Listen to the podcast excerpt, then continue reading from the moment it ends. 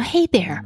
Welcome to the Salon Ownership Made Easy podcast. As a former salon owner, I know how tough it can be to deal with things like hiring new team members, managing your KPIs, and fixing everything that seems to break in the salon. It's enough to drive anyone crazy. But don't worry, I'm here to help you navigate the ups and downs of the industry. Let's face it, Beauty school didn't prepare us for the real world of salon ownership, but with the right techniques, systems, and mindset, you can achieve amazing success. With over 30 years of experience and four successful salons under my belt, including two that hit over seven figures, I've learned a thing or two about what works and what doesn't. So buckle up and get ready for some practical tips and real talk.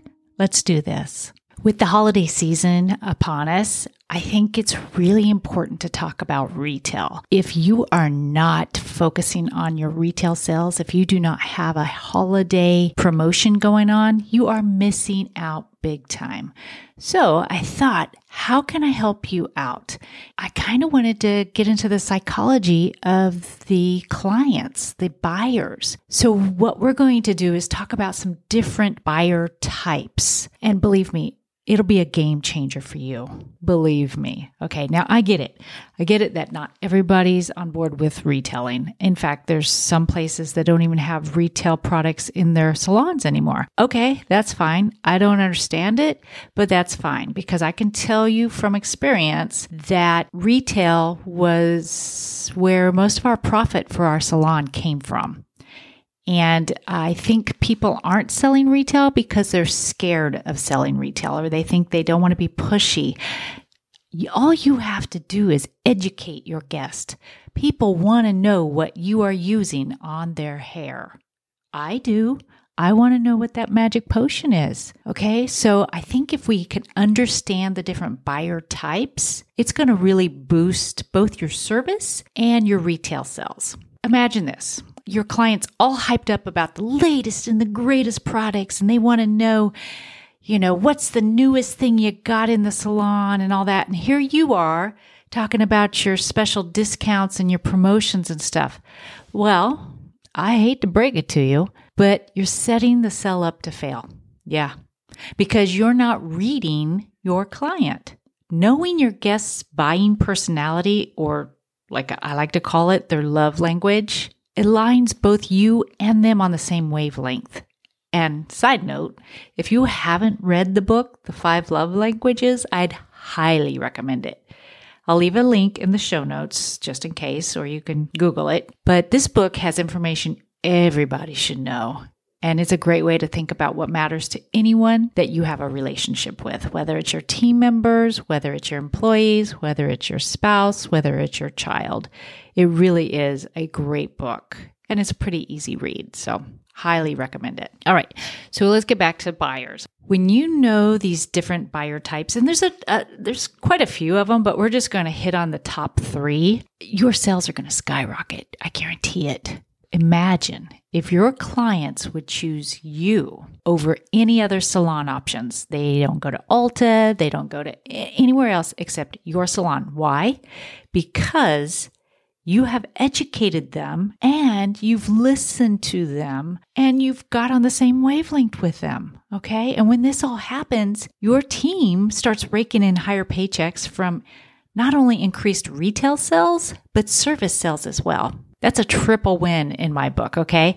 benefit the guest, you benefit the salon, and you benefit the team. Let's talk about these top three buyers. The first type of buyer you have is your bargain shopper. They are really looking for a steal or a deal. It's those people that you compliment them on something and they go, Oh, girl, I just got this for 12 bucks at Marshalls. They're not saying, hey, thanks. They're telling you what a deal they got. So, what do you need to do? You need to talk about all the sales and the specials that you have going on in the salon right now. You need to hit them hard with what specials are happening. And it is the holiday season. I'm sure there's some kind of sales or discounts you're offering. That's what they're looking for the bargain shopper. Number two is the time is money client. This is that person who's constantly talking about how busy they are or how busy their schedule is or how many things they've got coming up. Oh, I'm so busy. I'm so busy. I'm so busy. To them, time is money. And what they're looking for is convenience. They don't want to be sitting in your chair for five hours getting a service. They want to go, go, go. So, what do you do for that? You look for the convenience. You start stacking those services. Tell them about, hey, you can get your eyebrow waxed while your color's processing. Or maybe your salon offers manicures. Maybe while their color's processing, they get their manicure. Time is money. You can also say this about the retail. Start packaging it. Say, do you have a guest bathroom and your bathroom? And maybe you, you're going on vacation. You might want three bottles of that shampoo instead of just one. So that way you don't have to come back out. Think of it like that. Now, the third type of buyer is that one, you can call it like the inquisitive buyer. What does this mean? They ask a million questions about the product. They want to know the ingredients, they want to know how to use it. They want all the things. So they want all the features and the benefits of the product. They're looking for that. This is that client that all those product knowledge classes you've taken, you get to use all that information, okay? They want to know the why behind your product recommendation. And knowing some of the ingredients, that's going to help them with their decision making process. And the more you can give it to them, the more they're going to trust you. Now, look, those are just three easy, easy buyer types. But if you can really focus on what are they saying? How are they saying it? And then get on that save wavelength and solve their problem. Whatever that problem is, that's really all it is. Turn it into a game. And look, if you need more information or if you just struggle with just suggesting retail, go back and listen to our episode 141, The Fear of Selling Retail. It'll give you all kinds of pointers and tips for taking that fear out of it and teaching you how to just educate your guest. So there you have it. Three client buying vibes. Okay. And if you master these, I guarantee you your success rate will go up. Thanks again for tuning in. I know this was a short and sweet episode. I guess it's the holiday season. We got things to do, right? So until next time, remember when you know better, you do better.